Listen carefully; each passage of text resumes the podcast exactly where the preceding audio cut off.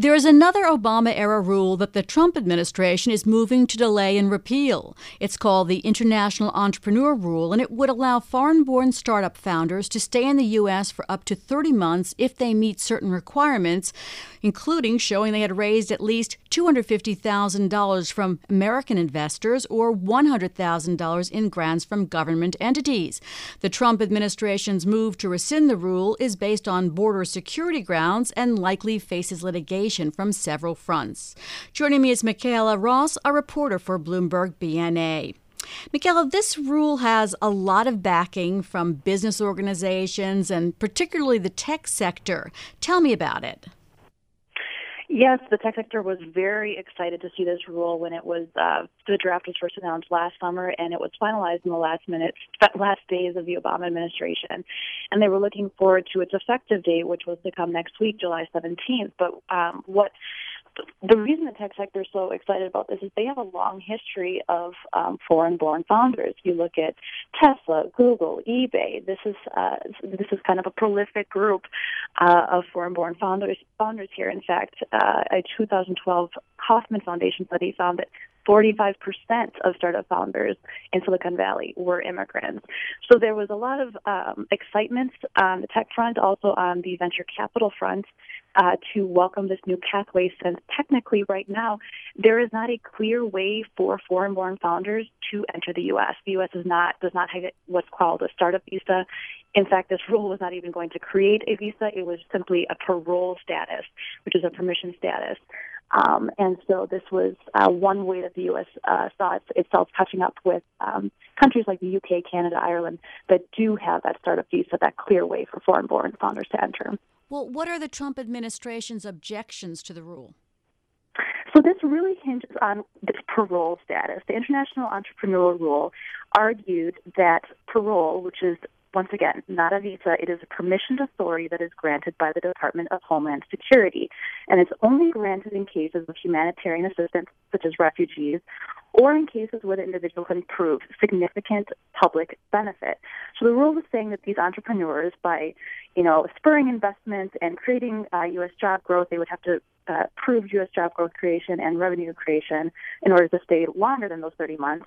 Um, they're saying that that is a benefit. However, the concern from the Trump administration is that um, they had a January 25th executive order, and in that order that was looking to improve border security, they said there's currently a abuse of parole and parole status in the U.S., and they want to make sure that this rule is consistent with that executive order. They're saying that their argument is that um, this rule opens up parole to a class of, of people instead of doing it on a case by case basis.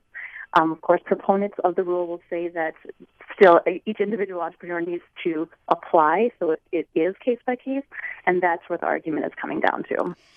And the move to rescind the rule is being heavily criticized. Steve Case, a founder of AOL, tweeted Big mistake. Immigrant entrepreneurs are job makers, not job takers.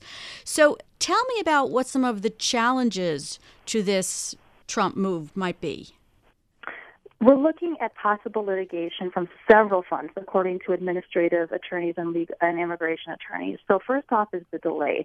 Now, agencies in the past have delayed the effective date of a rule. Once again, this agency is, is saying that it's going to delay the effective date from July 17th until March of 2018 with, with the um, aim to rescind or repeal the rule altogether. Now, the delay, there has been delays in the past if there's like a technical reason. So, for example, if the paperwork uh, for applications wasn't done or there was a technology that hadn't been developed yet, but there was still a good faith effort. What we're hearing from attorneys is that this does not fit that category. This is more of a policy shift. The administration is saying that we don't like this rule for XYZ reason, and so um, we are moving to rescind it. And that is very difficult to do once a rule has been finalized, which this rule has been.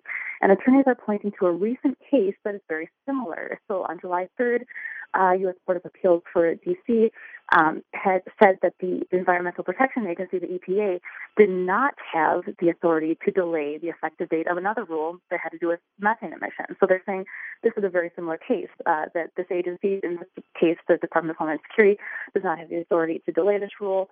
and that it must uh, it's a weak argument um, that that it's making. So, but the Trump administration perhaps uh, from that case uh, learned from uh, learned from this, and it's saying that well we're going to be making a whole new rulemaking process. So not only are we delaying it, but we're going to open up a whole new rulemaking process in order to rescind this rule. And, um, and but in order to do that, that also might face litigation. So what I mean by that is, is that uh, this rulemaking process is going to, they're going to examine all the facts, they're going to open it up to public comments, they're going to look at the law, and they're going to come up with a record that says this rule is either inaccurate, incorrect, or outdated.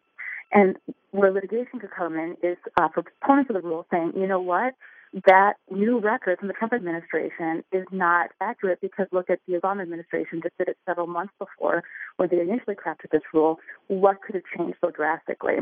So we're seeing the potential for litigation at several points and the delay in repeal of this rule. Well, thank you for that report. We'll be looking forward to seeing what happens with this rule. That's Michaela Ross. She is a reporter for Bloomberg BNA.